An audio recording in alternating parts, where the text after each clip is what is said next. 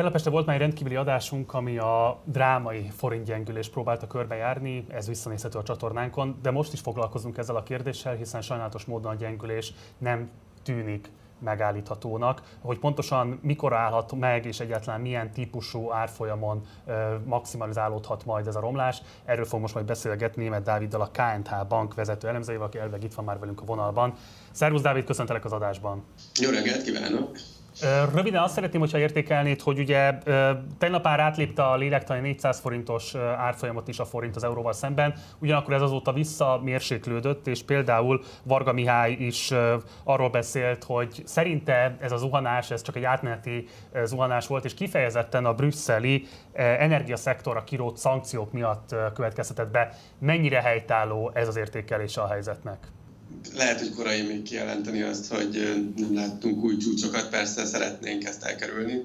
Hát annyira bizonytalan a jelenlegi környezet, hogy sajnos benne van a levegőben, hogy akár ismét megnézhetjük a 400 körüli szintet, vagy felémeltünk. Azt, hogy mennyire voltunk fölött, azért erről megosztanak a vélemények, így pillanatra talán elérte a forint azt a szintet, utána visszakorrigált, de az látszik, hogy itt a 93-as, 400-as tartományban kereskednek most jelenleg vele. De ugye ami, ami fő probléma az az, hogy a világpiacon a nyersanyagárak még mindig nagyon magasak, egyre inkább félünk attól, hogy a magas infláció miatt ennek már komoly gazdasági hatásai lesznek. Nagyon nagy tőkekivonások vannak tőkepiacokról, és hát ezek sajnos nem segítenek a magyar devizának sem, hiszen hogyha kiveszik például Nyugat-Európában, Amerikában emberek pénzüket alapokból, akkor kénytelenek az alapkezelők eladni eszközöket. Ebben sajnos benne van a forint is, és ráadásul a forint az egy sérülékenyebb deviza, úgyhogy ezeket a mozgásokat mi sokkal jobban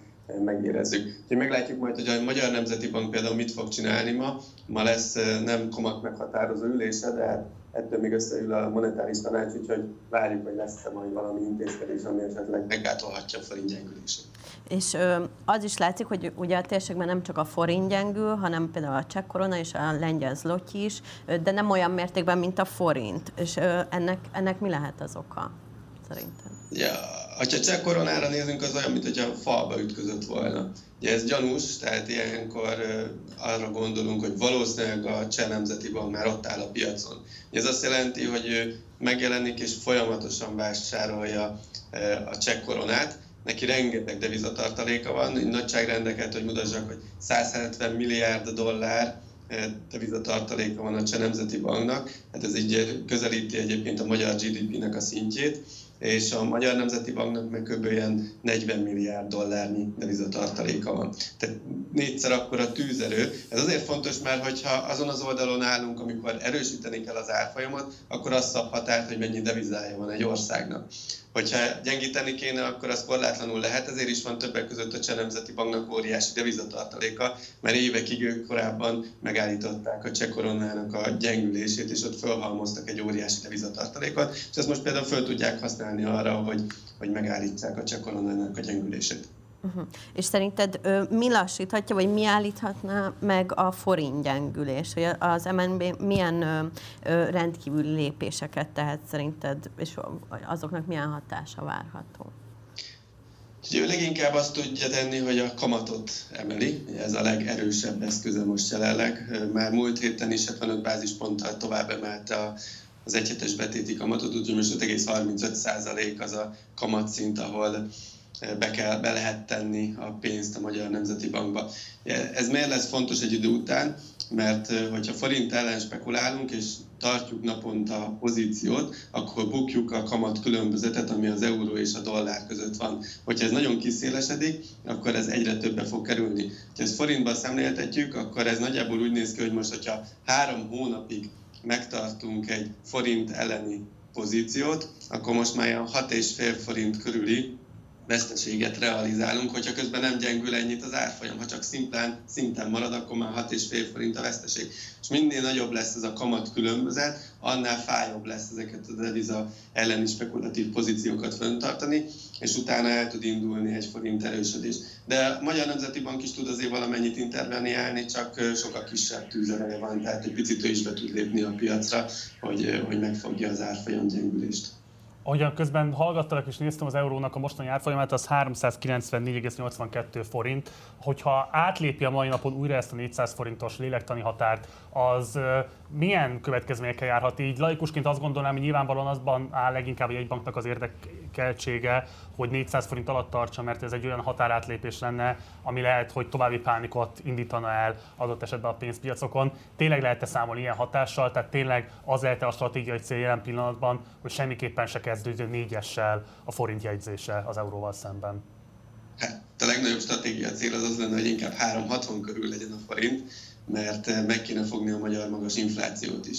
És a gyenge árfolyam az nem nagyon segít abban, hogy alacsony legyen az infláció, rengeteg terméket importálunk, hozunk be külföldről, például a nyersanyagokat is, tehát jó lenne, hogyha minél hamarabb a 360 körüli tartományba kerülne a forint, de természetesen eh, hát jó lenne minél inkább egy kiépíteni egy szintet, tehát egy, egy valamilyen eh, tetőzését az árfolyamnak, mert hogyha ott azt látja a piac, hogy megnyugodott a piac, és nem tud fölé menni az árfolyam, akkor talán egyre kevésbé akarnak még olyan pozíciókat nyitni, ami további gyengülésre játszik. Tehát igen, fontos lenne, hogy valamilyen szintet el tudjon kezdeni védeni a Magyar Nemzeti Bank, és akkor ott egy picit ezt a eladási hullámot meg tudja esetleg fogni.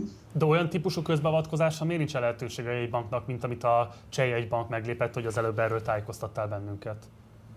Hát van, csak sokkal kevesebb mértékben, tehát ugye itt egy 40 milliárd dollárnyi forrása van erre, hogy ezt megtegye. Hogyha nagyon nagy az eladói nyomás, akkor csak annyi történik, hogy elfogy ez a devizatartalék, és hogyha meg nincs devizatartalék, akkor még nagyobb baj lesz. Ugye akkor nincsen, van az országnak például rövid lejáratú külső adóssága. Fontos, hogy ennek legyen fedezete, mert például mi történik, hogyha Magyarország nem jut külső finanszírozáshoz, akkor is ki kell fizetnünk ezeket a külső adósságokat, különben csődöt jelent az ország. Tehát fontos, hogy egy országnak legyenek ilyen tartalékai, és ez emiatt, hogy ne, ne égessünk el mindenféle ilyen tartalékot, amiben tudjuk biztosítani azt, hogy az ország zöggenőmentesen működjön. Úgyhogy van valamennyi tűzereje, csak óvatosan kell ezzel bánni, tehát nem szabad nagyon hamar előni a muníciót, hogy aztán még rosszabb helyzetbe kerüljünk. És akkor egy záró kérdés, ami nyilvánvalóan nézőinknek a többségét érdekli, akinek forintban van megtakarítása, megtakarítása az most mihez kezdjen? Pánikszerűen váltsa még most gyorsan euróra a maradék pénzét, hogy ezzel is mentse azt, és esetleg a későbbi gyengüléstől megóvja, vagy mi a helyes és hát ilyen értelemben racionális magatartás ilyen helyzetben?